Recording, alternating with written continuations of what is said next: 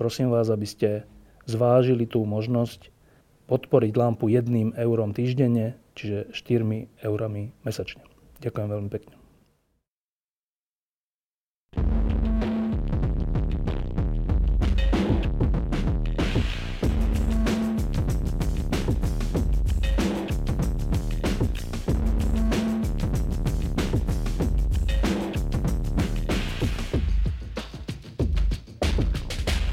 Ja vnímam terajšie Rusko z toho, ako sa správa, z toho, ako rozpráva a z toho, ako koná, skôr ako nepriateľa Západu. A teda budem rád počuť pre a proti. Tak hneď na úvod sa opýtam Ivana, priamo z Ruska, či sa cíti našim nepriateľom. Uh, thank you very much, uh, Mr. Chairman. Well, I would like to start with bears.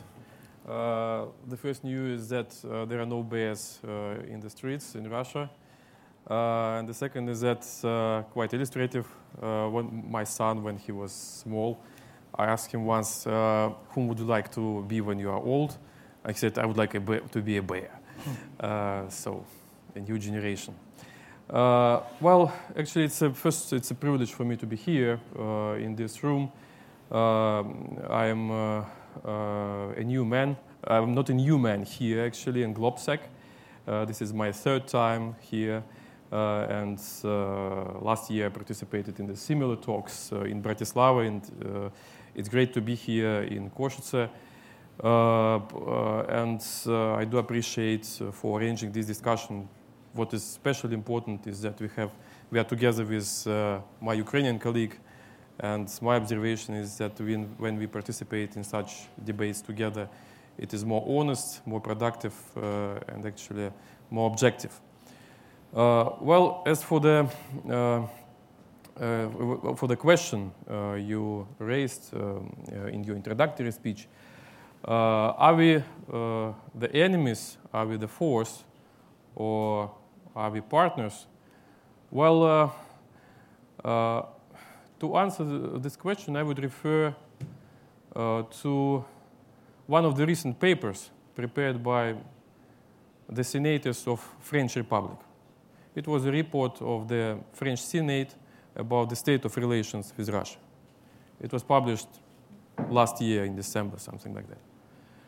And uh, the key point uh, there was uh, on the, that on the one hand, uh, Russia must be contained due to the Ukrainian crisis, uh, due to the uh, severe disagreements uh, with Russia on the European security order and tremendous slump in security relations with the West. so, in this sense, Russia is a potential foe which needs to be contained in a military way. Uh, and in this sense, we are now in a new, uh, let's say, Cold War, or in a new, let's say, um, uh, conflict relations. But on the, on the other hand, a big portion of that report was dedicated to the fact that uh, the West needs Russia as a partner, as an essential partner. Uh, the West uh, and Europe, European Union, because Russia is also Europe, cannot avoid Russia in solving fundamental problems like migration, like counterterrorism, like uh, climate change, etc., uh, etc. Uh, so uh, the situation is quite schizophrenic because we have to be to contain to contain each other on the one hand, and we have and we need to partner with each other on the other. And I would say that in Russia, the position is more or less the same. So it is also very ambivalent. So uh, the West is, uh, mm, is undoubtedly regarded as a, as a challenge, uh, as a security challenge, uh, thinking about enlargement of NATO, uh, this, uh, our disagreements, severe disagreements on Ukraine and Ukraine crisis. Uh, but on the other hand, uh, in many ways, Russia is, uh, is very closely integrated to the rest of Europe. So it's, it's impossible to cut this linkage on the level of civil society, education, society in general, economy, and even politics, even politics. So we need to, we have to, to, to work with each other. Uh, uh so, um, of course, Ukrainian crisis um, is uh, a fundamental problem in our relations uh, today. Uh, and uh, to improve these relations, we should start, we should not neglect the problem, we should start with the resolvement of this problem. Uh, we have just had a, a quick talk before, uh, and uh, before our discussion, and with many Ukrainian colleagues, we come to a conclusion that we are in a blind alley situation, because on the one hand, we are in conditions of red lines. Both countries have their both sides have their clear red lines. Uh, Crimea for Russia and Crimea for Ukraine also, uh, Donbass, uh, so you name it. But on the other hand, these red lines will exist for decades, obviously. And we cannot lose these decades just keeping the situation of the Cold War. Tak e, náš ruský host pochopil tento vstup ako, že už nedostane slovo, tak povie všetko na úvod. Nie je to tak, dostanete slovo viackrát všetci. Dobre, tak e, skúste hovoriť stručnejšie. E, Miroslavi sa nebudem pýtať, či vníma Rusko ako priateľa alebo nepriateľa, keďže tie dve krajiny sú nejakým spôsobom vo vojne, tak to je dosť zrejme, ako sa vnímajú. E, skôr sa opýtam, či vníma Rusko ako priateľa Západu. Uh, thank you very much for your question. Of course, we can't speak about any friendship and good links between Ukraine and Russia, but we speak with Ivan because I understand that this crisis can be solved uh, only by some discussion between honest people and between clever people. But uh, what we see between, in relation between West and Russia. Yes, of course, I agree that Europe depends from Russia, from gas supplies, economics investments. Uh, and I understand that Europe also needs Russia as a trade market. Have, you have many cultural links with Russia, many political links. But there is some red lines also, must be red lines also between Russia and Europe. With this, these red lines, you can't see who is right, who is not right in this conflict. Uh, I mentioned that in March of this year, European Union made five points of discussion with Russia. And I think these points are very good. We cannot develop our relations with Russia before the problems of Donbass will be solved. Another very good point, Crimea is Ukrainian territory. Second, third, uh, very good point, we can cooperate with Russia but in Syria, of course, crisis, but only after first and second point. We can develop the links with Russia, but especially with civil society, with people who are thinking in Russia, and then we can uh, think another. So uh, Europe must ch- uh, choose what kind of Russia they want to develop their links. And I don't think that Europe can think that Europe that Russia is a friend for it, because Russia abandoned many international rules. These rules were established after the Second World War. It was stable Europe.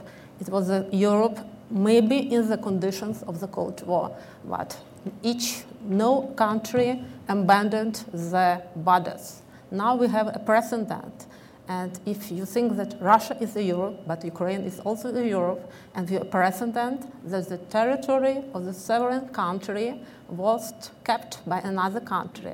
And if Europe will take this position, can you predict some conflicts on your territory?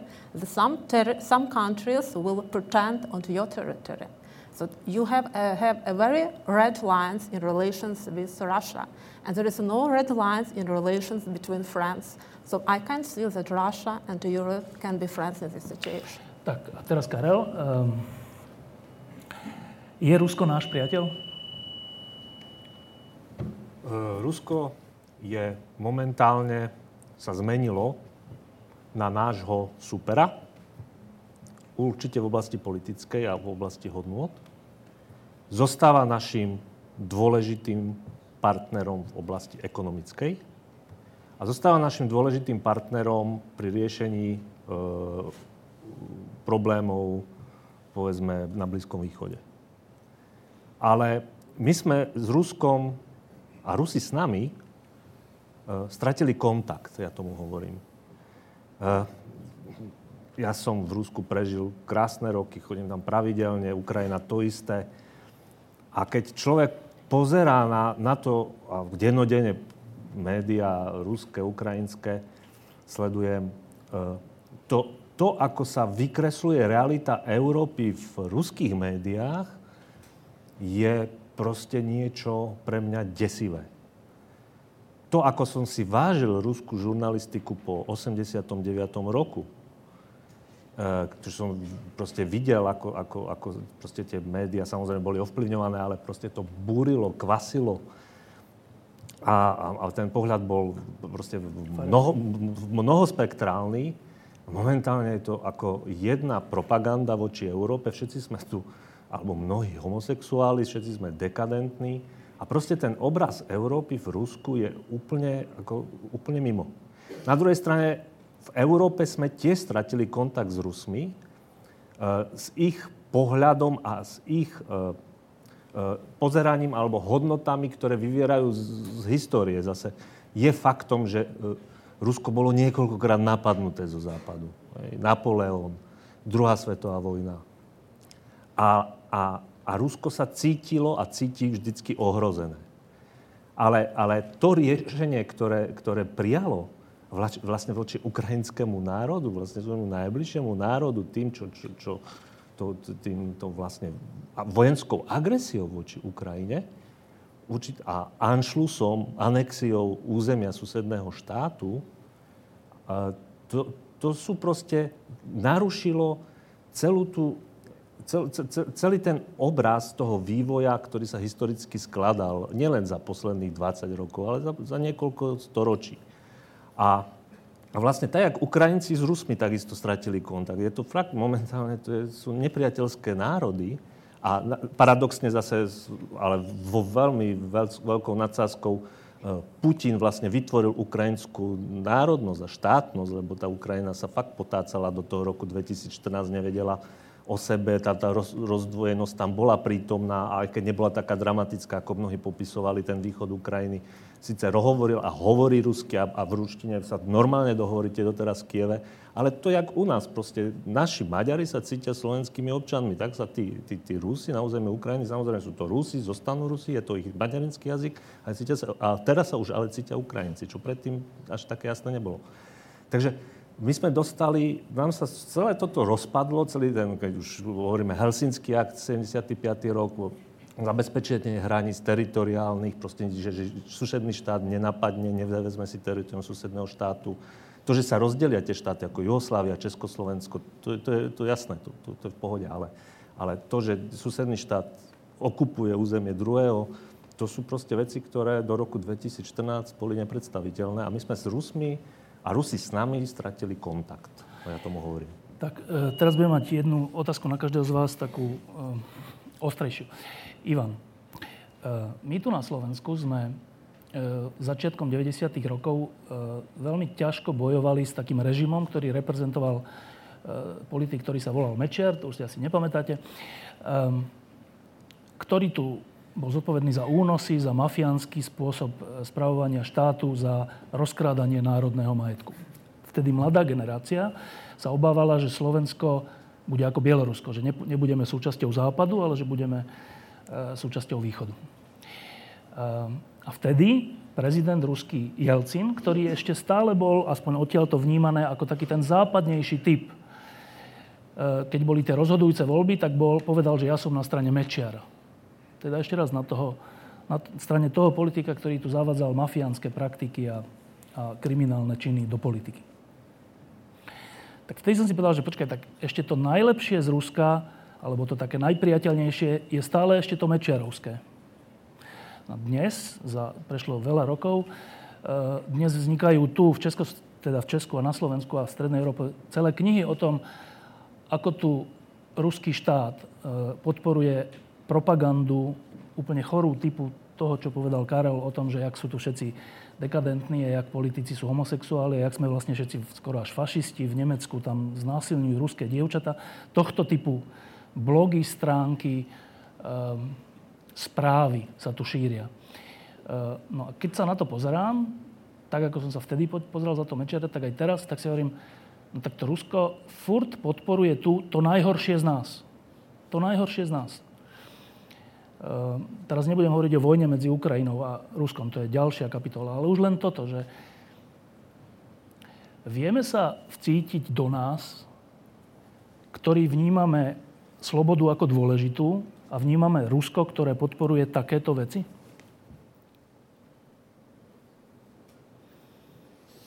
Well, um, you see, uh, I agree that uh, Russia Ukraine, and uh, the rest of Europe are now in the situation of the information war. And uh, in this information war, everyone uh, does his and her best job.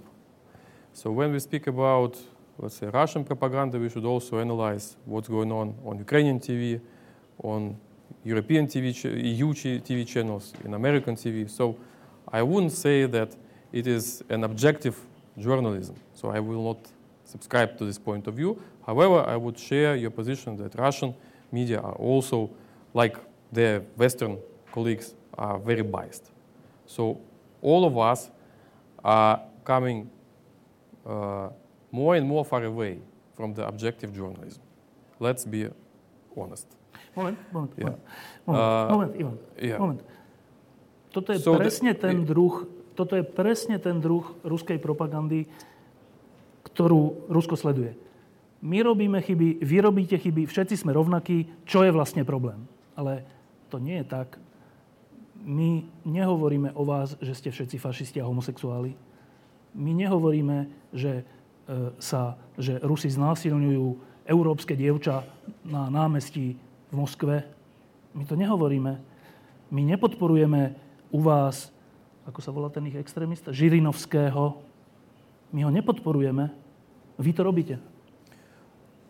Well, uh, I think it's an over, uh, over, overestimation of Rus Russian propaganda. Uh, let, let me give you a quick example. Today I went to Budapest uh, to come to Košice. I opened uh, Kommersant, one of the leading Russian newspaper, an independent one. And I found nothing about the plots you mentioned. I agree that there were these plots on the TV, on the central TV.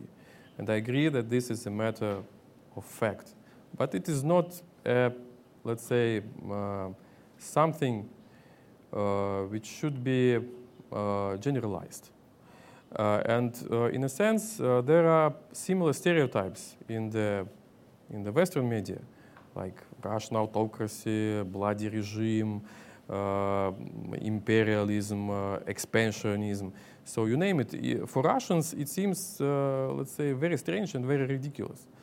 Uh, so uh, uh, on both sides, we see, let's say, terrible stereotypes and terrible over, generalizations. So I, I, I, agree uh, uh, with um, what my Ukrainian colleague said that our relations should be developed by clever and honest people. And of course, propaganda is not, uh, let's say, the field where the relations should be improved. Uh, if we want uh, to move forward, if we want to solve our problems, we should not focus on propaganda. We should take it as a, as a fact, as an existing fact, as something, let's say, ugly from both sides, uh, which we have to, to deal with. Uh, but it is not the point we should start our conversation. Karel, uh, ja som novinár, tak ja som v tom zaujatý a ja by som teraz veľa vedel povedať o tom, že aký je rozdiel medzi západnou a ruskou žurnalistikou, ale nebudem to robiť. Z tvojho hľadiska, ktorý e, si bol novinár, ale už dlhé roky si skôr v biznise, e, ty by si bol schopný takto porovnať ruskú a v úvodzovkách západnú propagandu, že vlastne robíme podobné veci? Máš ten pocit? Uh, aj svojim ruským priateľom veľmi ťažko vysvetľujem jednu vec. Že to, jak povedal Ivan, jasné, že aj u nás tá kvalita žurnalistiky v Európe a v Spojených štátoch je rôzna. E, média sú rôzne vyhranené, e, majú rôzne názory, preferencie. Ale to je tým, že jednoducho sú rôzne tie médiá. Majú rôznych vlastníkov, rôznu svoju orientáciu ako, ako svojich e, smerovania, čo, čo je zrejme, čo je jasné, hej, akože dlhodobo. Problém v Rusku je ten, čo som začal, že predtým predsa tie médiá boli rôzne, boli, a súperili, aj cez ne súperili rôzne skupiny a tak ďalej, ale v súčasnosti e, prakticky celá televízia je kontrolovaná centrálne. Je tam síce niekoľko kanálov, ale jednoducho sú kontrolované centrálne. Je to jednotná informačná stratégia. A, a treba povedať, že ruská spoločnosť historicky aj dnes čerpá drvivú väčšinu informácií z televízie. Proste tam, aj keď majú prístup k internetu a nemajú ho zlý, aj v provinciách, jednoducho povedzme ten komersant spomenutý, e, môžeme spomenúť vedomosti, e, RBK, proste gazeta. Je veľmi veľa aj na internete prístupných médií ruských, veľmi skutočne dosť kvalitných, e, profesionálnych, ale oni, oni, oni ho nečítajú bežný, ako bežná spoločnosť. Samozrejme, tá top elita ich číta a, a, a, a aj by som povedal, ich um, doteraz ako nepotlačuje, alebo drží ich ako funkčné, ale, ale, ale tá televízia, to je, jedno, je to bohužiaľ jeden ako riadený propagandistická mašinéria, ktorá stráca zábrany, až by som povedal. Elementárne zábrany, elementárnu slušnosť. Aj, ale nie tak voči nám, alebo povedzme voči tým Ukrajincom ale voči vlastným ľuďom. Voči vlastne vlastnej elite, ktorá e, síce, hovorím že akože tí clever ľudia by mali formovať tie vzťahy, ale tí clever ľudia e, závisia od mienky tých ľudí. Ten politik musí robiť primárne to, čo si tí ľudia myslia. A ak tým ľuďom tvrdí to cez médiá, čo tvrdia, že 68. tu tiež sa vrátili k tomu, že tu boli fašistický prevrat Československu hrozil. Sovietské vojska to tu zachránili. To bola reportáž minulý rok na štátnej ruskej televízii. To, to, to, to, sú veci, ktoré jednoducho... Hovorím, mňa, mňa, mňa desia, znepokojujú a som z toho obrovsky sklamaný. A toto je ten strata kontaktu. Ako nemôžete sa potom riešiť bežné veci, nemôžete začať sa normálne baviť o pragmatickej spolupráci, o riešení konf- proste problémov, ktoré tu máme spoločné vo finále, bez toho, aby, aby proste tie spoločnosti a elity z toho, na základe tých spoločností robiace závery, mali, mali nejaký triezvy pohľad na svet. Iný to je v poriadku, ale nejaký triezvy, nejaký, nejaký, alebo aspoň diskusiu o tom normálnu triezvu. Miroslav, uh, teraz troška aj nepríjemne smerom k Ukrajine. Uh, keď bola tá prvá revolúcia oranžová, uh, všetci sme to tu sledovali a všetci sme vám veľmi držali palce. A prišla Timošenková a prišiel prezident, predtým otrávený, hrozné veci. Myslím, že celé Československo, potom Československo bolo na ich strane. A potom prišli roky, keď sa ukázalo, že tí ľudia nevedia spolupracovať a prišli roky, keď sa ukázalo, že oni ďalej sú ponorení v rôznych korupciách. A prehrali to a prišiel iný prezident, inak orientovaný. A tedy sme boli my tu troška smutní. A potom prišiel Majdan a zase, e, teda z hľadiska Ruska fašistický prevrat, z nášho hľadiska niečo podobné, ako my sme tu mali november 89. Mladí ľudia. My sme pred rokom na tomto Globseku tu mali Mustafu Najma, to je ten, ktorý to aj zvolával, ten, ten Majdan, a to bol veľmi sympatický mladý človek. A všetko, čo hovoril, by som podpísal.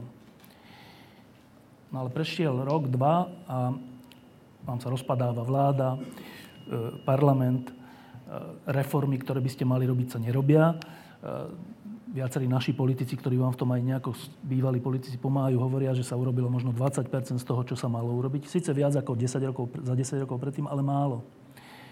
A my sa znova na to pozeráme, na tú Ukrajinu a hovorím si, že oni ešte aj tú druhú šancu prepasú, ale potom už im nebude pomoci. Prepasiete ju? Thank you very much. Very honest question. I think no. I know that um, I've participated in two revolutions, in the first and second. And the first people, they believe in Messiah, that Yushchenko is a Messiah, it's just new kind of leader. They will solve this. He will have such a miracle, bone, and will solve all the problems. But it doesn't change because these people, they were Soviet-minded people. Yes, they studied in Soviet universities. They think in Soviet time thinking, and they were very selfish. I think our politicals, politics in Ukraine are very selfish uh, people, and they really waste the time. They waste time for reforms. They uh, started to struggle each of other. They struggle for power. But this second revolution, it was a revolution of dignity, of people who, who know even in February 2014 that we shall have a new government. It will be a government without Yanukovych. But we know that our politicians are still from this pack of cards. They don't have leaders because uh, Maidan's uh, leaders, were people who were ordinary people. And these people who are now in the government, Poroshenko, Yatsenyuk, again, Timoshenko, they were not the leaders of Maidans, they were only the leaders of the scene where they spoke to people. But um, people then realize that they don't have a choice. They have to have a president, legitimate president, and they elect Poroshenko in the first tour. And I will think that there is no option then. Who, who will be the president? Radikalny Lyashko, who is also working for some another maybe country. There is no choice. We have not very good uh, Verkhovna Rada parliament because people are from the old parties, they are the same parties, or people who are not professional, or people who, who are not corrupted when they realize this. But I think this phrase, it was pronounced by famous Ukrainian philosopher, very critical to any government, Ryabchuk. But Ukraine is still climbing ahead. We are not climbing to the Middle Ages. We are not speaking about some authoritarian, totalitarian regime. We are not speaking, oh yes, Soviet Union was the best option for us to live together. We are not speaking to return again to Yanukovych. It was not war under Yanukovych. It was stable economy. It was corrupted economy, but economical it was better. We want to go again. And people they are believing that maybe next election, new leaders who will come to the local council, maybe they change this. So it's I was traveling through Košice, and you have still banners from the parliament um, elections. It was uh, in March in Slovakia. And some party, I don't uh, know the name of this party, they use very nice Slovak uh, word, budeme makať, budeme pracovať. So Ukraine are still working. So we don't believe our politicians. We are very critical, but we don't have another option than to legitimize our government. Because if we shall criticize, we shall um, make such questions that is not true government. We shall make such not real state because each state is based on the sovereignty and we can we have to legitimize this government, bad, corrupted government. Uh, teraz troška si dáme tak, také kolečko, čo sa týka... And maybe some questions that, you know, that somebody, people will say, foreign people will say, but you're the same as Russians or Chinese or people from Korea, but we can change this government. We can change this government. Uh, Rusko-ukrajinská vojna. Uh, zasa.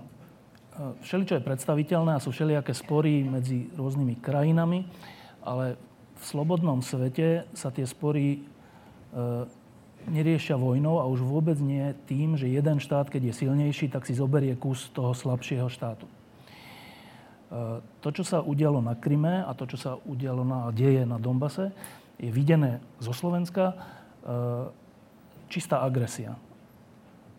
Rusko môže mať všelijaké názory na to, čo bol Majdan, prečo bol Majdan, ale to je vec Ukrajiny. To je iný štát. Keby aj rovno to bolo niečo temné, ale je to vec Ukrajiny akým právom nejaký iný štát povie, že to je temné a my si teda berieme Krym a ešte aj pošleme na dovolenku svojich vojakov na Donbass. To hovoril váš prezident, ruský prezident. Tam nie sú naši vojaci, to sú na dovolenke. Potom priznal, že tam vlastne boli a ešte ich aj vyznamenal. Že tieto, tento spôsob e, konania štátu, to nám tu pripomína ten komunistický blok, kde síce sme akože boli samostatní, ale to bola tzv. obmedzená suverenita.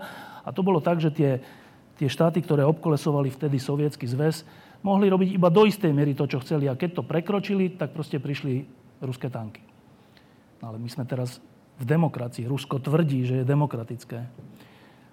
Ivan, tak keď toto demokratické Rusko si zoberie Krym, referendum, ale o tom sa nechcem baviť, lebo také referendum je úplne nelegitímne, lebo to by potom všade na svete mohli byť všelijaké referenda a keby na tom jednom území dopadlo nejak, tak sa otrhne. Toto je rozvrat sveta potom. Čiže Rusko si zoberie Krym a rozvráti Donbass. No zase sa pýtam, že vieme sa vcítiť do toho, ako to my vnímame, my, ktorí sme mali skúsenosť s inváziou v roku 68?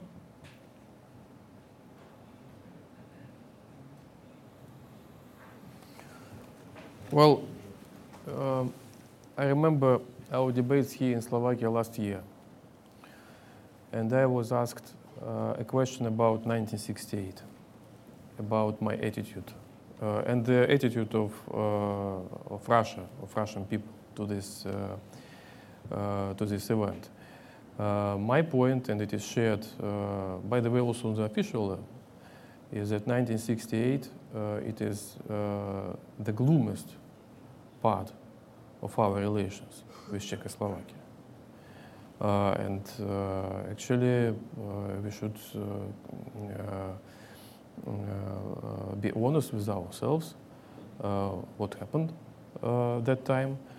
and of course, it was one of the hardest, one of the key determinants of the Czechoslovakia and other socialist countries drift uh, apart from the USSR because it was a use of force.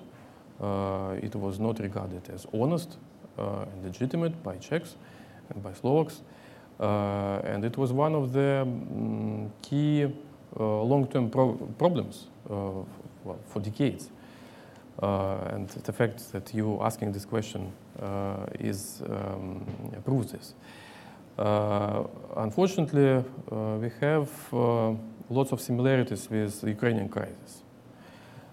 it is the darkest side of our relations. Not only it's a strategy for our relations with Ukraine, between Russia and Ukraine, of course. And one of the uh, key points uh, is psychology, of course, because people perceive it, uh, people become more and more hostile to themselves uh, families break up, in a sense, because they have different uh, viewpoints, of course. It is a tragedy, on the personal levels. And my point is that uh, uh, we should look to the problem even deeper. Psychology is a fundamental problem of our relations with uh, all the, all, most of the East European countries, because all of them have their um, most of them have their negative legacy of relations with Russia in the imperial uh, period, uh, in the uh, Soviet period, and now in post-Soviet period. Uh, as a scholar, uh, I have only one vision on this, only one solution. we should work on it and solve this problem despite the chances uh, seem to be very small, despite the information war we have from both sides. Uh, and let's say there are a few evidences uh, in our relations with East European countries which make me more or less optimistic, moderately optimistic. Uh, for instance, we have lots of problems with uh, Poland on the level of psychology. I lived in Poland for one year. I know what it is. Uh, and uh, uh, in 2010, uh, we created with Poles a group on hard questions. And for several years, our historians from both sides, led by high level former officials, by Adam Rotfeld from the Polish side by rector Anatoly Torkunov from the Russian side. They made a, a big job on Katyn, uh, on uh, uh, uh the war, uh, on the battle on Wisla, uh, and other events. And this helped, th- this influenced our political relations for a short time, but it had a result.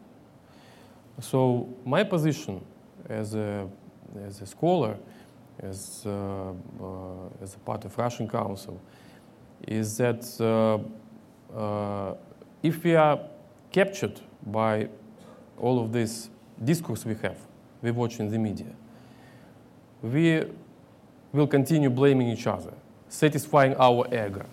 We can say Russia is uh, blah, blah, blah, West is blah, blah, blah, etc. So we can feel comfortable in this confrontation.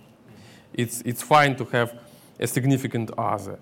We are getting more consolidated uh, inside our communities when we have this ugly West or ugly bloody Russia, etc. But if we really want to move forward, we should think. We should think critically. Uh, and we should, uh, we should take action. We should discuss, uh, find solution, and influence decision makers. It is possible. For instance, uh, for two years we are running uh, track two dialogue with Ukrainians. It was hard, very hard from the beginning, very emotional, and uh, well, you can imagine. Uh, now we are coming for some, let's say, more. Uh, at least we are starting uh, discussion, some possible options on what, what could be done at least on, on tactical level. We have such a such an experience with Georgians. After the war, we established a track two dialogue and we became a part of uh, this official Karasin-Abashidze uh, process.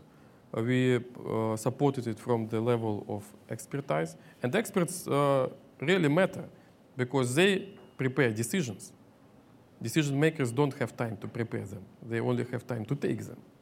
So our role is critical. We should not underestimate it, and we should work on it. That's my point.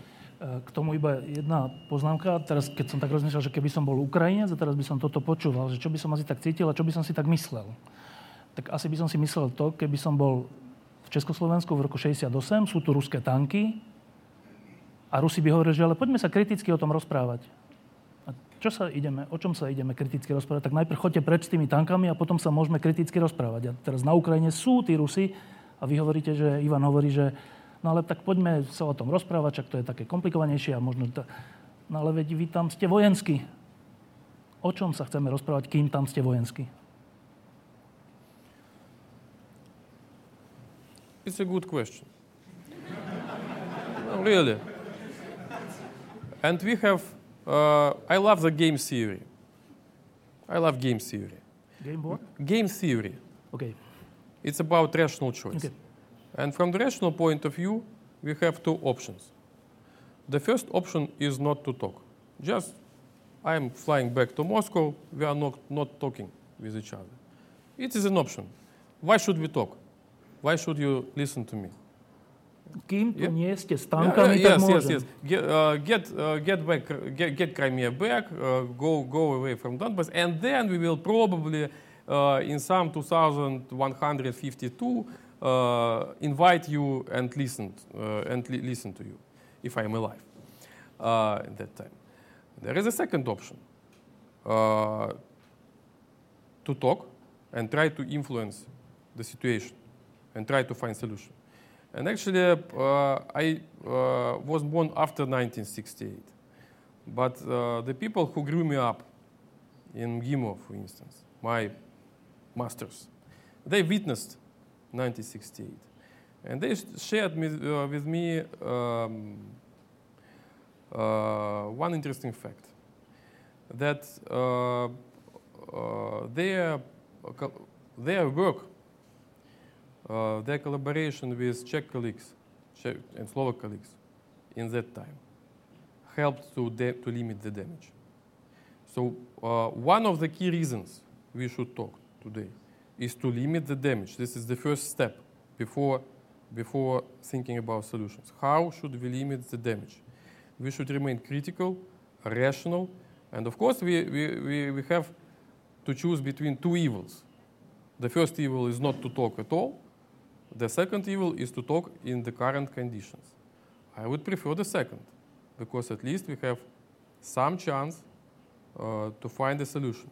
And it is also important that this crisis did not emerge from nowhere. There were fundamental reasons from this, from this crisis, for, for this crisis. These reasons are the consequences of, of the post-Cold War world order, of the mistakes we did in Russia, and you did here in the West. Yeah, we should analyze them critically. Without this, we shouldn't move, we cannot move forward. And the work of, di- of diplomacy, the function of diplomacy is to find compromises. Ako sa toto počúva e, človeku, žene, ktorá je e, z okupovanej Ukrajiny? Uh, the, the difference, big difference between Russia, science, propaganda, position in this crisis is, from Ukrainian point of view, that I really can criticize the foreign policy of my country, even under Yanukovych. I can go back from the official position of Ukrainian foreign policy. If, for example, if I sh- shall be pro-Russian, I can tell that yes, we can. We have to build some bridges with Russia, and some people will criticize me, but I will, s- I will don't not. I will not think that I will have some problems after returning to Ukraine. I think that diplomacy is a solution, but after some principal solutions made by international law. I think we can speak with Ivan. He is very clever, very honest people. It was very pleasant to speak before with him, and we shall speak after this discussion. But what will change is the foreign policy of Russia. Nothing will change. You know that I can imagine that I can influence the foreign policy of my country. And really, I am working with the National Institute for Strategic Relations. I was writing critical articles under Yanukovych. I am critical. I am criticizing the foreign policy of Poroshenko, and I can influence something with my colleagues, with expert environment. Really, I can influence something. But I'm not sure that critical people in Russia who understand that we, can, we must have back to 2013 can influence the Putin's foreign policy. So we shall discuss about some bridges between expert environments, and it is very good to build these bridges. It is very good to try to find something that is uniting us between economic relations, but are we sure that we can influence the Russian foreign policy by this discussion? I'm not sure. But it will be the week without result. Can I? Uh, well, I think that one of the most common mistakes, uh, which is very widespread in the West, is to think about critical people in Russia as the opposition to the Russian political system. It's not a matter of fact.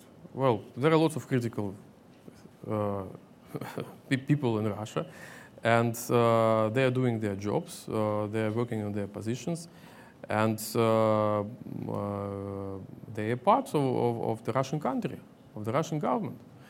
Uh, and in fact, uh, I don't see a, a problem here. I- i- it's rather it's a chance. It's a chance to influence and uh, to um, to get more rational politics from both sides, from the Russian side, from the Ukrainian side, and uh, also from the Western side, because there were huge amount of mistakes done before Ukrainian crisis. Minulý rok na Globseku bol profesor Zubov, e, Yeah, I know. veľmi známy person. e, a, a zaujímavý historik, ktorý má kritický postoj k ruskej politike a k tomu, čo robí na Ukrajine. Ale pokiaľ viem, tak on bol z tej univerzity vyhodený, kde, kde učil. Tak to je také, že, že, že, no, že môžeš byť kriticky fajn, len si potom vyhodený z toho miesta, v ktorom učíš. No. To tiež my tu poznáme z pred roku 89. Um, možno aj teraz.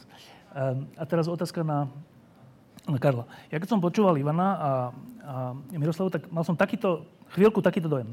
že ako keby Ivan sa snažil naznačiť diplomaticky, že no, my sme v tej Ukrajine troška zapadli do takého bahna, asi sme aj urobili blbosť, ale zase nemôžeme odtiaľ vypadnúť len tak, lebo to by sme stratili hrdosť. A tak musíme teraz troška tak rokovať, alebo proste vymyslíme niečo, aby sme bez straty cti, e, a teraz neviem, či odtiaľ odišli, alebo tam zostali, alebo proste niečo také.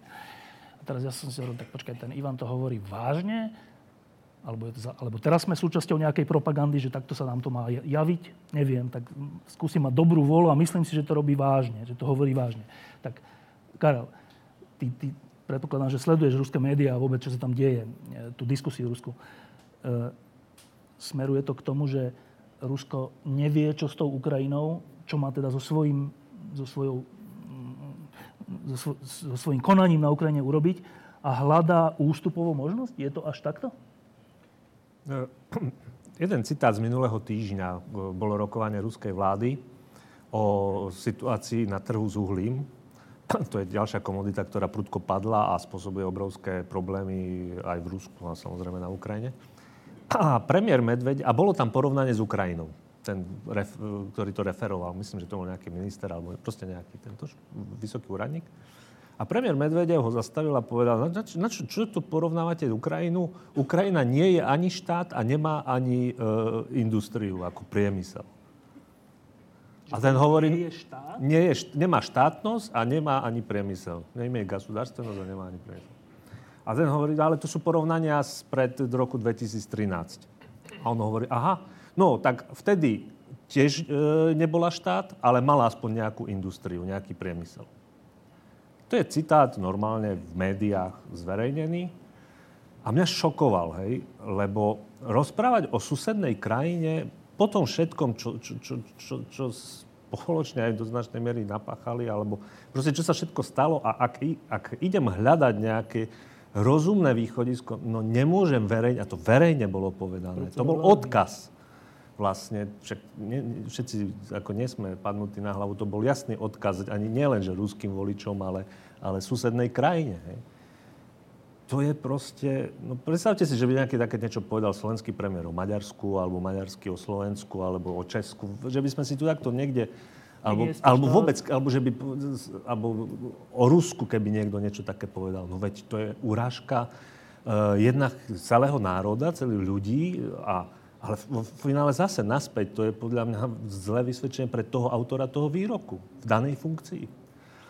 A Takže hľadať a diskutovať, ja súhlasím. E, dobre, teraz budem trošku aj snažiť sa aj nad, ako byť aj chladný geopoliticky. Ja rozumiem mnohým e, záujmom Ruska, ktoré malo a má na Ukrajine, ktoré deklaroval napríklad e, opakovane či už minister zahraničných vecí Lavrov, ešte pred rokom 2013, ešte pred podpisom asociačnej dohody Ukrajiny, Jednoducho sú fakty, ktoré hovoria a boli, že to, to previazanosť aj v strategickom priemysle medzi Ukrajinou a Ruskom bola veľmi silná, tam tá závislosť alebo na tej raketovej technike.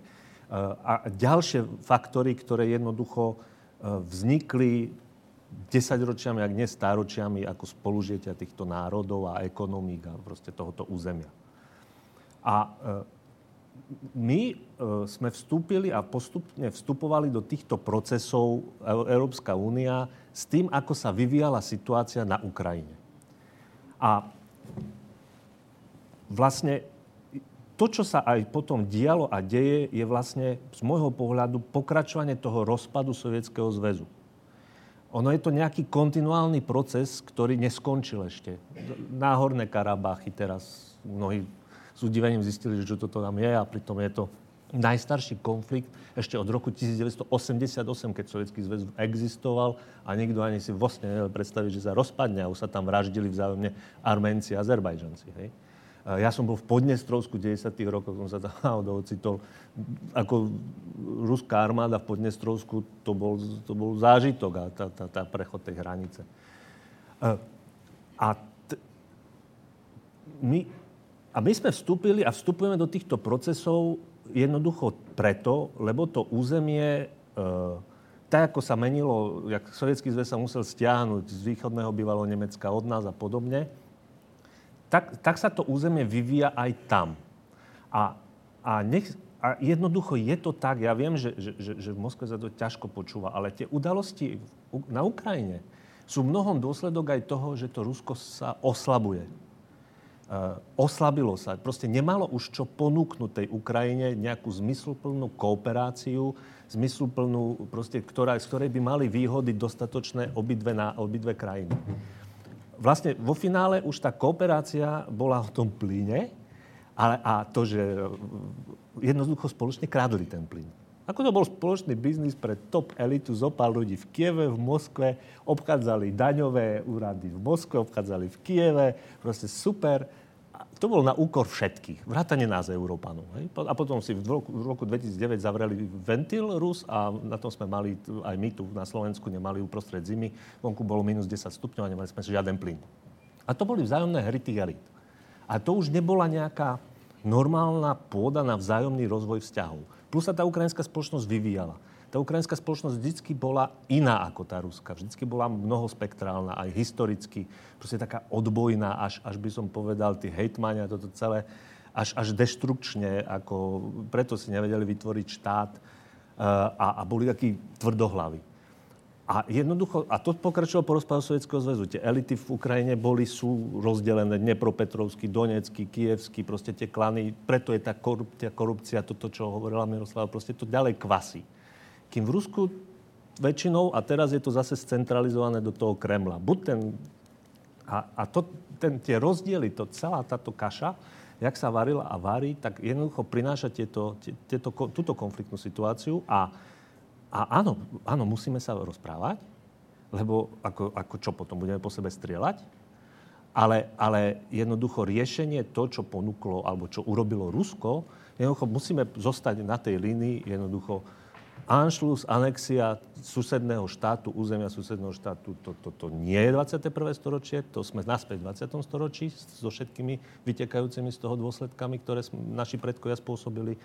A, a jednoducho a, ale urobiť len, stavať na biznise zase, že poďme si ropu, plyn dodávať do, do, to, a všetko ostatné sa vyriešiť, to je tiež milná stratégia, ktorá nás vo finále tiež vedie ku konfliktu.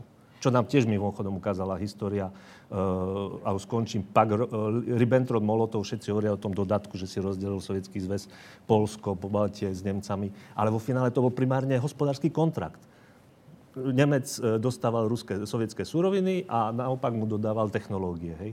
Aj zbranie, vrátane zbranie. No. Ale to neskončí dobre, keď založím to len na, tomto, e, na tejto báze. E, teda ja som sa snažil do Ivana troška vcítiť a skoro som až uveril, že teda Rusko rozmýšľa, že ako z tej šlamastiky, do ktorej sa dostalo na Ukrajine, vycúvať zosťou. A ty si túto moju nádej rovno zabil citátom predsedu vlády Ruskej federácie, ktorý povedal, že čo Ukrajina, že to nemá ani štát. Ale ja si myslím, že oni... Pozri, ako Rusko... Zatiaľ som nepoložil otázku. Hej, ale že on sa snaží vycúvať nejakým spôsobom z tej Ukrajiny, z tých ukrajinských Tento výrok vecí, tomu fakt nenasvedčuje. Ale tak to je také špecifické cúvanie. Ako sa počúva takýto výrok e, občanovi Ukrajiny? You know that we, we uh, hear from Russian newspapers about all these things we are not sovereign state, we are not stable state. We are a state without traditions, and this Poroshenko presidency is not real presidency, the real president is in Russia. It was not very hard to difficult because we know this position of many Russians, not all Russians, because many Russians of Putin's government. But really, Ukrainian people are not more thinking what Europe is thinking about situation, what Europe is thinking about Ukraine. Really, uh, Ukrainians are not care about Russian positions. They want uh, one thing, just to go Russia from Ukraine. Uh, I think that two weeks ago, three weeks ago, Vladimir Putin made a big operation in Syria he made a decree that our troops will go from Syria. It was his solution because he knows that it's not what was not a very clever campaign, but it has a big geopolitical implication in Europe. Of course, that mission was finished. And I think that somebody clever in Russia, Putin or somebody near Putin, must tell this that mission is end in Ukraine. There are several channels for Vladimir Putin to um, save his image in Russian society. In any case, Russia will influence the processes in Ukraine. People in Donbass, many of them are pro Russian, for sure, many of them are pro Russian. So many people will make connections with Russia. But for Ukrainian society in the whole, for Ukrainian corrupted elite, this is a such axioma, this is our territory. If you know this situation before the uh, revolution of uh, dignity, even President Yanukovych, or simple citizen Viktor Yanukovych, because currently is not under Ukrainian legislation a president, he really wants a sovereignty from Russia. He understands his business now is more connected with Europe, but he tried even to save the sovereignty. Till the August of 2013, he wanted to sign this agreement, but he was pushed by Vladimir Putin not to do this. Ja som asi pred rokom mm-hmm. videl na BBC takú veľkú diskusiu, myslím, že to bolo Hard Talk, teda jeden na jedného. E, ten, ten respondent sa volal, myslím, Karaganov, to je taký známy ruský politolog alebo dôležitý človek. E, bola, bolo to veľmi zaujímavé a končilo to otázkou toho moderátora z BBC, že počujete, že vy stále hovoríte, že NATO, nie NATO a tak. No ale však keď, NATO, keď Ukrajina by sa rozhodla, že chce byť v NATO, No tak čo? Však to, je, však to sa Ukrajina rozhodne, nie? A tento inak žoviálny a taký uvoľnený človek zrazu tak akože zvážnil a povedal, Ukrajina v NATO nikdy.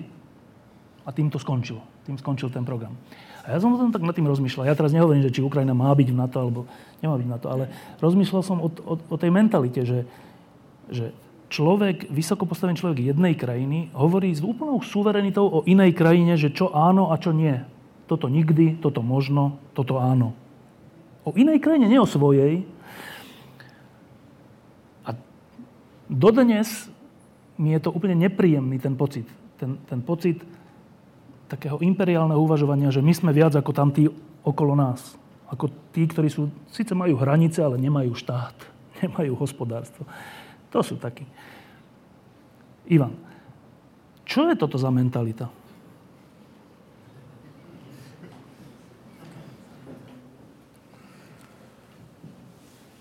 Well, uh, an important thing is that uh, the enlargement of NATO is perceived in Moscow is a big problem.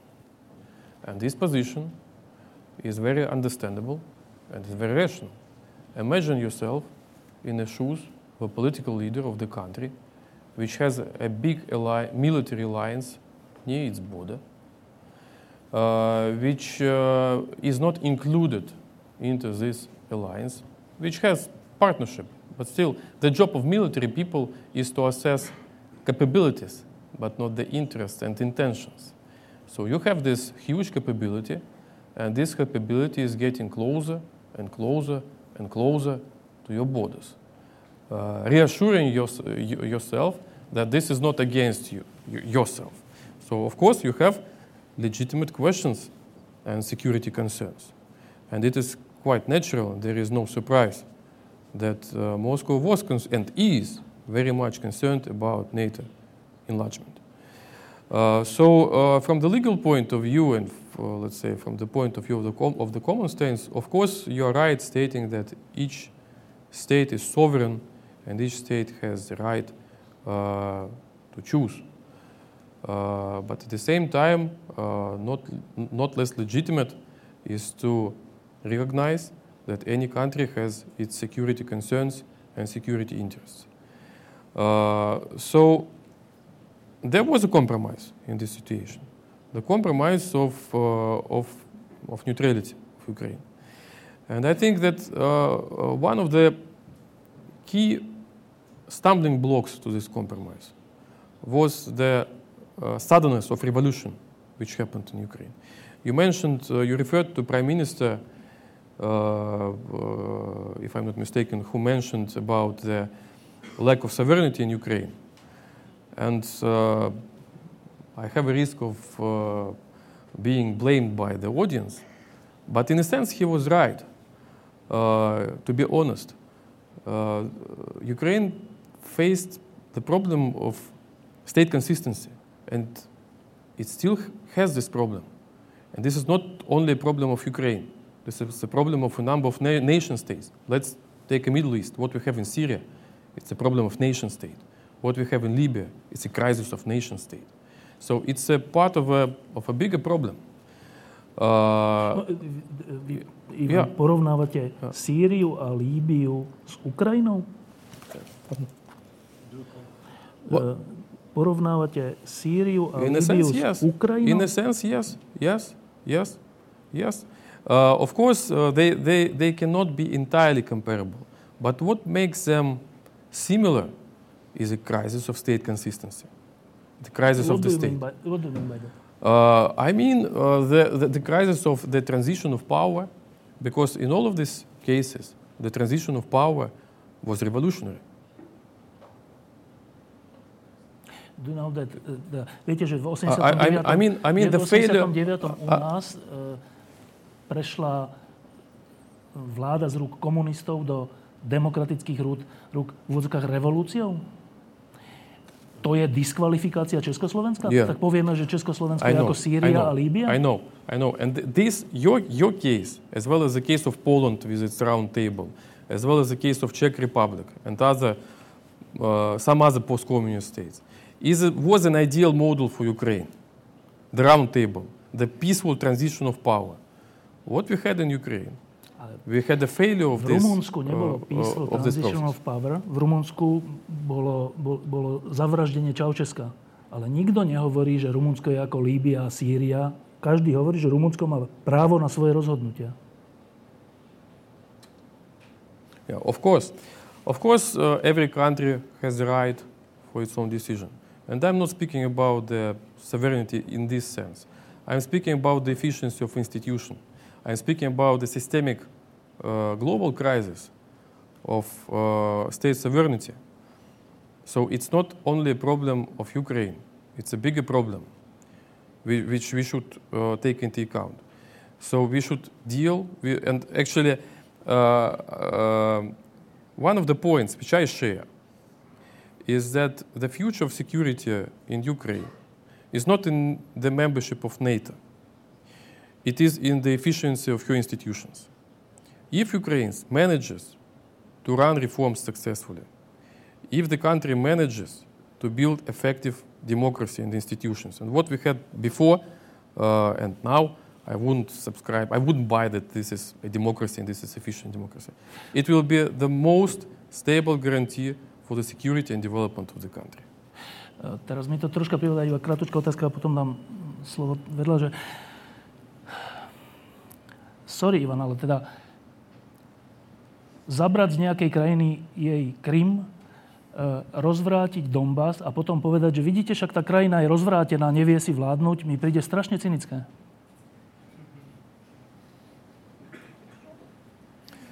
Well, um, you see that we are now playing a, a game of a sophisticated game. So we are like sophists. We are mm, No, playing a, a rhetorical game. Uh, I think we should depackage these uh, two issues.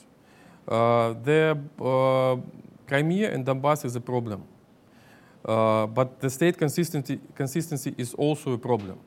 So we, we, we won't have any constructive and workable conclusion saying that, let's say, st- uh, the crisis of state consistency led to this, this, and this. This, is what, this was one of the reasons which led to, uh, to the revolution. And revolution was one of the prerequisites of what happened, definitely. Uh, Miroslava, uh, teraz sme počuli z, Rus, z úst teda zástupcu Ruskej federácie, aj keď je to v skutočnosti Ivan, neviem, či je zástupca Ruskej federácie, uh, že Ukrajina má problém s vlastnou, ani neviem, jak by som to preložil, že so spravovaním svojej krajiny, alebo teda s tým, že, že, že to je slabé ešte, že to vlastne nie je funkčný štát, ale teda v tom zmysle ako Sýria, Líbia. Reakcia. Not, not sophistic. It is such a way to explain the presence of Russia in Ukraine. I agree with your position that how we can quote we can call the Ukraine has a problem with sovereignty, but really it doesn't control the part of its territory, Crimea and part of the Donbass. It is the problem of Ukraine. But what country causes problem? It was caused by Russia. So Russia go to the house. For example, uh, you have a neighbor, and this neighbor will go to your house and sees one room, and this room is one of your child, and is telling to the to the owner of the house. We shall speak about something, how to develop our relations, but you are not a real householder of your house. You are not controlling the management mm-hmm. of the house. This is their position. Yes, we have problems with democracy, but we have the better democracy than Russia because we have electoral democracy, we can criticize our government, we have free media, we have free opinion, we can change it. We can go to Maidan and to change something. I have mm, some example very fresh from Transcarpathia that there is many influences on our region from Russia, from other countries neighboring, and some of our politicians with the regional council called to people, maybe we should have autonomy for Transcarpathia, we are so, so special, we are under Hungary and Czechoslovakia. We are not really Ukrainians. We should have autonomy in Ukraine. What people do? People in media, in the same time, in the same evening, in Facebook, gathered many voices against this. This is not possible. We are Ukraine. We don't have any autonomy. On the second day, uh, this um, politician told, "Oh, it was a mistake." For my press secretary, I don't speak as the autonomy. So people of Ukraine, our civil society, can improve these not, not very efficient institutions. And that's why we are climbing ahead. Dve krátke reakcie a potom dám otáz, teda mikrofón vám, dobre? Tak, reakcia Ivan alebo reakcia Karol? Ja len chcem povedať trošku teraz. Ja, ja rozumiem Ivanovej argumentácii. On, on princípe, e, keď sa úplne odosobníme a pojmeme to chladne geopoliticky, má pravdu. Tá Ukrajina v roku 2013-14 e, za Janukoviča, ona už aj predtým upadala. Ale ona upadla tak, že to je vlastne aj doteraz, sa, vlastne je to na, ekonomicky na hrane bankrotu sa pohybuje tento štát. Ona sa zo subjektu za tých 20 rokov nič nerobenia prepadala na objekt hier. Zostala v tom mocenskom váku medzi Európskou úniou, NATO a Ruskom. Preto ona sa stala tým miestom, kde sa vlastne Európska únia, nechtiac, stretla s Ruskom, ktoré chcel a chce. E, ale tu by som vás Ivanovi oponoval v tom, že práve to riešenie, ktoré Rusko urobilo, to mocenské, vojenské, nie je znakom sily Ruska. Je znakom slabosti Ruska a je vlastne, je vlastne pre Putina a spol je vlastne útekom dopredu, pretože tá ekonomika Ruska, tie problémy, ktoré tam narastali už predtým, než padli ceny ropy a to všetko, tie problémy, ktoré tam kvasia, len sú pod pokrievkou, sú zakryté tou propagandou aj domácou a podobne odvliec pozornosť domácich ľudí od toho, že im prudko upadá život na úroveň. Proste to sú také zábavky na vonkajšok, ale zase, aby zostal v hre mocenský Putin, v Európe aj vo svete. Ja rozumiem, prečo urobil v tomto prípade Ukrajinu. Z tohto prípadu rozumiem, prečo Sýriu. Nič inému nezostáva. Tak ako Brežňovi v 68. nezostávalo nič iné, keď sa zase vrátime, len poslať tanky do Československa. Lebo on, on to vlastne bol prejav jeho slabosti. Odvtedy ten sovietský zväz, to impérium, išlo dole vodou. Reakcia. Ivan a potom idem medzi vás. Tak, nech sa páči. Uh, well, uh, the problem of our discussion uh, is that uh, we approach uh, the situation uh, in quite a narrow perspective. And I agree that uh, Russia faces lots of problems which uh, weaken her, weaken the country. but the problem is that we are living in the world with the world order, which is becoming weaker and weaker. So the weakness we see in Russia is, to a large extent, is a reflection of the weakness of the system of international relations and the order we have. And this also relates to the Ukrainian crisis. In fact, what we had, we have Ukraine as a, as a victim of the distorted world order and the absence of the stable and mutually beneficial security system in Europe, which we failed to construct after the end of the Cold War. Tak, e, tri, štyri otázky. Tak e, iba sa prihlaste a povedzte potom prípadne, kto ste. Nech sa páči. Thanks a lot. Uh, Alexei Hotenko, 24 Channel Kiev. Ivan, question to you. Uh, you said about dialogue. So, uh, you think that Russia can uh, come to Ukraine, stole Crimea, destroy Donbass, kill thousands of people, and after it make some dialogue. You know, uh, one Ukrainian famous writer, Les Podervianskyi, uh, when somebody tell him a question, what is Ukrainian national idea? He tell, fuck off from us. really, all Ukrainians want a, big 10 meter wall between our countries and uh, forgot about us. Or uh, Russia will force Ukrainian to a dialogue. Thank you. Um, reaction? Yeah, uh, well, um, in fact, uh, Alexei, I understand your point from psychological point of view. Uh, okay, let's build a wall. Do it, no problem. Uh, in a sense uh, that uh, uh if you take uh, the Russian moods, uh, there is also a sense of tiredness about, let's say, trying to be, let's say, brothers. Yeah? I think we should, what we should, should, should do, of course, we are very closed. We took one million of Ukrainians after the, during this war. One million Ukrainians came to, to, to Russia as, uh, as refugees. So the ties are still very strong on the family levels, uh, on, on interpersonal levels, and you can just cut them and build a wall.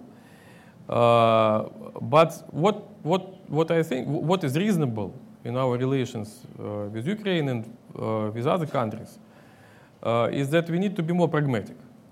We need to, let's say, abandon our, let's say, relativeness and uh, we should, let's say, stop manipulating each other in terms of, uh, let's say, civilizational connections. in many cases, we have much more successful relations with the countries which, are, which have very long distance with us from civilizational point of view in comparison with our, uh, let's say, uh, former republics of the USSR, with our former uh, colleagues from the, uh, from the USSR. but what is important is that I mentioned game theory. I mentioned two solutions, two evils. One evil is the worst, another evil is the best. We cannot talk to each other, okay? Say goodbye. So what? Okay? But we are. No, absolutely no. Why? I, I don't see any pragmatic reason. I'm, I'm, I'm saying this not as an idealist. I'm saying this as a, pragmat, uh, as a pragmatic person. Tak, ďalšia otázka. I would like uh, to ask a question of our Russian friend. Maybe I will be quiet long, I hope, not, not too much. Uh, my name is Adam Giertl, and I'm working at a university here in Košice. I'm, I'm a scholar as well, and my field is international law. And as far as we know, uh, the international law prohibits the, any acquisition of territory by force. Uh, this, is the, this is the principle of international law since the adoption of the United uh, Nations Charter. Uh, it is the common practice of the United Nations Security Council that the, any acquisition of territory of the Declaration of in Independence of the state, which is uh, initiated by the use of force, is illegal, uh, shall not be recognized and shall see no light of legality in some sort of, let's say, international legal order. I would like to hear from you some sort of um, clear answer on question: How do you, in a light of this uh, of this uh, legal uh, international law uh, perspective, how do you legitimize uh, the acquisition of the territory of Crimea by Russian Federation? Because from my point of view as a scholar in the field of international law, uh, regardless my political opinion, it was clearly illegal. Let's say it's straight. Thank you very much. Uh, well, I would repeat my uh, last point, which I uh, voiced during the session. What we have uh, is a crisis of the world order, of the international order. And order is the law. So what we have now is a, is a crisis of international law also. If I were your opponent, and I know this 10 principle quite well also, though I'm not, I'm not a lawyer, but I have to be aware of this. So if I were your opponent, uh, I would refer to another principle, for instance, to the principle of self-determination. And this would be a blah, blah, blah, blah, blah discussion. I can find a dozen of jurists which would uh, provide you with lots of arguments that, uh, referring to this principle. Uh, this, in fact, uh, the situation is, um, is uh, more complicated and more critical. The crisis of international law is being accumulated. And Ukrainian crisis is not the first, and unfortunately, I suspect not the last evidence of the violation of international law. And as a, as a jurist, you understand very well the key problem of the international law. The key problem of international law is the absence of sovereign, of a sovereign, who can force all the parts uh, to follow the, the, the, basic rules, the agreement. So we have, what we have in international relations, unfortunately, is anarchy. They are, they are, they are anarchical by their nature. What we have in our relations with the West is security dilemma. And security dilemma dominates international law, unfortunately. Uh, I can refer to humanitarian interventions. Were they, uh, or intervention to Iraq, was it done under the international law? I suspect no.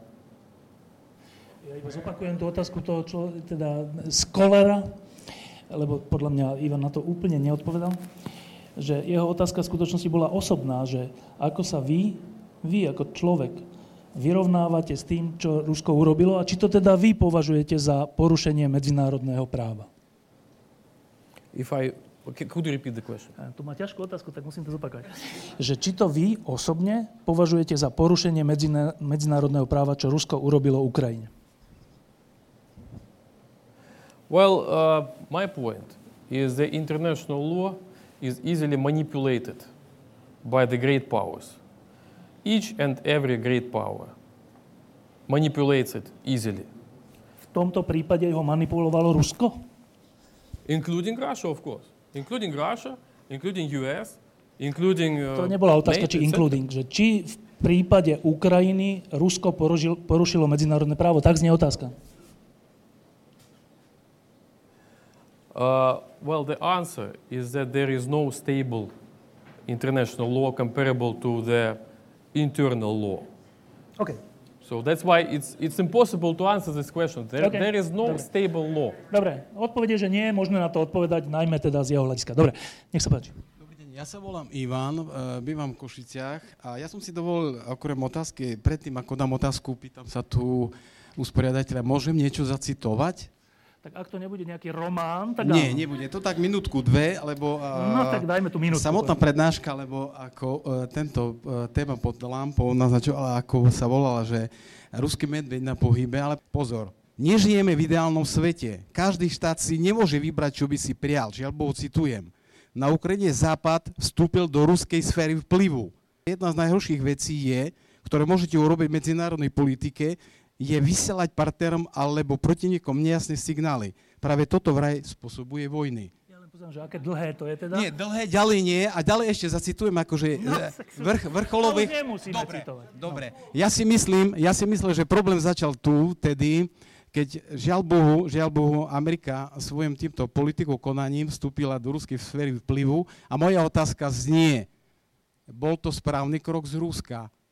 Konečne zastavili sme Ameriku a Ukra- a Amerika musí pochopiť, že k Rusku sa musí chovať ako partner. to, nie, už necitujme. Už stačilo. Dobre, čiže otázka bola jasná, že túto pán si myslí, asi aj vzhľadom k svojmu veku a skúsenostiam, že ruská sféra vplyvu existuje a má ďalej existovať a má sa rešpektovať. Má existovať ruská sféra, sféra vplyvu tak, že iné štáty sa jej majú prispôsobovať, respektíve byť jej podrobené?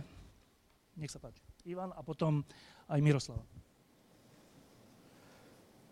Well, uh, of course, uh, there is, uh, if you take public opinion, and if you take an opinion, the moods, even in the elites, there has been a traditional concern about the influence of the West. Uh, and uh, the problem of the current moment we have is that the West is perceived rather in a, in a negative way, as a, as a challenge, uh, as a danger. Uh, this is a psychological problem which exists at both sides. Uh, so we, in a sense, we mirror each other. But at the same time, uh, it's clear that uh, this, this uh, perception is a, is a blind alley because uh, we, we we can hardly, on the Russian side, we can hardly solve our development uh, problems, tasks without cooperation with the West. And the West will hardly be able uh, to achieve its goals, including security, uh, without Russia. Neviem, či ste úplne spokojní s touto odpovedou, ale dobre, e, Miroslava. E, ako sa počúva zase občianke Ukrajiny veta, že žiaľ ste v ruskej sfére vplyvu? I know very. I read the strategy of national interest, strategy of national security of Russia. I know that in Russian official documents, post-Soviet territory is a territory of national interest of Russia, and it's written that uh, the West attempts to stop integration process of the post-Soviet territory is um, such a challenge for Russia. And this uh, bulks, these places of the political turmoil is also the challenge for Russian interest. I can agree with this because really Ukraine was not a real state till 2010 because it was a divided nation. It make a choice between West and Russia. But this not very clever. It is my opinion. It is my real opinion. Russian strategy caused the result that Ukraine became a real nation. It defends its interests. Nevertheless, if the person is Ukrainian, Slovak, Hungarian, Russian, it supports its corrupted, not efficient state because it is Ukrainian state. It is bad state, not efficient, but it's Ukrainian state, and it make the change in the behavior of many Ukrainians in their vision. They really perceive that Russia is the enemy for this security. Tak ešte, áno, Karol? E, Ja som to vlastne aj povedal, And že... also my small remark that every, every state has its uh, field of the interest, geopolitical interest, geoeconomical interest. But you people in Slovak, Slovakia, do you think about the interest in Poland, in Czech Republic, in Hungarian, not in the case of culture, trade development? Do you really think somebody in this uh, whole thing that in order to have some interest in Czech Republic, you have to take a part of the Czech Republic, somebody in Moravia or somebody in Silesia. I, I think that no, that you, you perceive the influence as a better development of environment for business, for cultural exchange, for student exchange. You want to use the possibility of this interest. This security concept is a really geopolitical concept. It's very nice to, to, to think about from somebody from Australia, yes? Two, two countries, U, uh, United States and uh, Russia, somewhere, European Union, they are fighting for some country because it is object. But the mistake of Russian official position is that because of this strategy, Ukrainian trying to be a subject. Nevertheless, with big economical problems, nevertheless, that it depends from the financial support from International Monetary Fund, from another country, it tries to become a subject. Krátka poznámka, Karol? Krátka. Uh, tu si treba, ja som to povedal, že áno, Rusko má objektívne historické, ekonomické, vojenské záujmy na Ukrajine. Je, proste je to fakt a, a toto musíme, my sme mali štát, ale ako tomu celkom nerozumieme, ale, ale je to tak. Ale tu, je, tu vzniká jedna veľká mystéria, že, že celý ukrajinský problém začal ako geopolitický a, a spomínajú sa Spojené štáty. Ale veď faktom je, že začala celá, celé to vypuklo tým, že Janukovič nepodpísal asociačnú dohodu nie z USA a z NATO, ale s Európskou úniou, s nami, s vami, so mnou, tu na čo sedíme. A toto, ako tá téza, ktorá doteraz znela, že NATO je fuj, lebo sú to Američania, vojenský pak e, za tým stoja, e, čo tu aj máme aj doma mnohí, ale EÚ je v poriadku. Vlastne Ukrajina ukázala, že to tak nie je aj toto je problém. Proste my máme problém, Rusko a EÚ máme problém, lebo sme dve rôzne entity ekonomické s rôznymi záujmami. A Ukrajina sa medzi tým ocitla preto, lebo zoslabla, e, ako stala sa, tam ruský vplyv strácal sa, náš vplyv tam nebol a jednoducho naraz tu vzniklo územie, ktoré e, sa rozhodlo a vzniká a bublá nejakým, nejakým smerom e, smerovať. A rozhodlo sa smerovať k Európskej únii. Lebo to, čo mu bolo poskytované doteraz z východu, jednoducho už to nemalo cenu, nemalo to hodnotu. Aj, aj samozrejme, to je ten faktor. Tak, e, ešte jedna otázka tu. František Glova, fotograf. Rád by som sa spýtal, e, troška odbočím. Snaží sa byť táto relácia objektívna, alebo si len chce dokázať svoj postoj?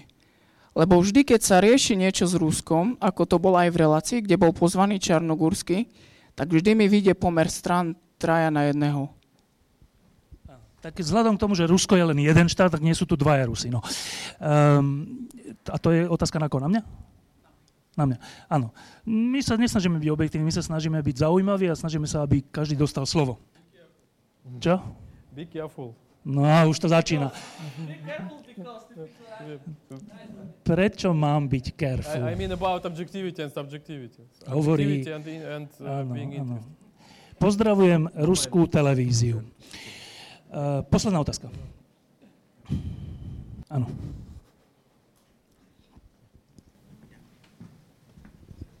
Dobrý večer. Rád by som sa opýtal pána Timofejeva, uh, ako zástupcu Ruska, ako on vidí uh, najbližší vývoj v Rusku. V Rusku sa blížia voľby, Rusko mm, trpí trocha krízou, padom cien ropy, sociálna situácia sa troška zhoršuje ako vidí najbližší vývoj a prípadne aj najbližší vývoj vzťahov, ako sa budú vyvíjať vzťahy so Západom. Ďakujem. It's a very good question. Uh, well, uh, of course, there are, there are problems. Uh, first, these are, and mostly, these are economic problems uh, connected with the oil prices slump, And uh, our problem is that our economy is very poorly diversified. We really depend on the international energy conjuncture. Uh, so uh, the, econo- the, economy is shrinking. Sanctions, of course, do not help uh, to improve the situation, though they, though they do not play the major role in the crisis. Uh, but on the other hand, I think this crisis is, uh, has its positive role. Because, you know, when you have high oil prices, you can afford yourself a luxury to relax and do nothing. Do no reforms, do not increase your efficiency, do not increase the productivity, the efficiency of labor, you can do nothing. You are as a frog, which is, you know, uh, swimming in this uh, uh, pot of milk, which is being slowly boiled. It has no stimul, no reason to, to survive. Uh, so, in a sense, this crisis, uh, uh, let's say, makes us be more efficient makes us uh, launch reforms, including uh, political reforms. Uh, and these elections are very important, especially parliamentary elections. You know that we are getting back to the old mixed formula, which implies the elections in the local districts. This is a very good sign because uh, I hope that members of parliament will become closer to people who elect them. So uh, the future is uncertain, of course. It is uh, obvious for me that Russia will have to pass through the point of bifurcation. Uh, and uh, I cannot be sure about the result of it. But uh, still, we have a chance for the development. We have a chance for getting better gov- governance, more efficient institutions, more efficient economy. Uh, and of course, uh, uh, changes to the better. Will be more efficient if we are able to solve fundamental problems of our relations with the West. And Ukraine is an indicator, uh, a silent indicator of these fundamental problems. Uh, but there, uh, it is not the reason unfortunately or fortunately. We should go deeper and solve principal problems of our coexistence peacefully. Uh, and uh, this will be, of course, another positive factor for our development. Tak, e, posledná otázka. Ešte predtým poviem, že ten e, človek, ktorý dal tú poslednú otázku, on ju prečítal z mobilu a ja ju prečítal, tak odišiel. Tak um, úloha bola splnená. Um, posledná otázka najprv na Karola. Teraz sme tu hodinu a pol počuli podľa mňa dva zaujímavé pohľady.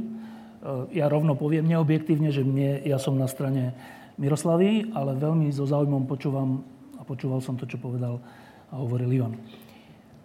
Karol, tak keď tu tak počúvaš, ale však nie len týchto dvoch, ale všeobecne tieto dve krajiny, má šancu to skončiť rozumne? E, nie je to len problém týchto dvoch krajín, to je náš spoločný problém. A či chceme, či nie, my ho musíme aj spoločne riešiť. Rozumne znamená čo? Lebo pohľad Ivana a Moskvy, čo je rozumné riešenie, bude určite iný ako Miroslavy, asi iný ako tvoj, alebo v Európskej únii mnohých, alebo možno zase v auditoriu zase budú mať iný názor. Riešenie riešenie je len vtedy rozumné, podľa mňa, to sú zase podľa mňa, ak to prinesie ekonomickú prosperitu a mier a pokoj.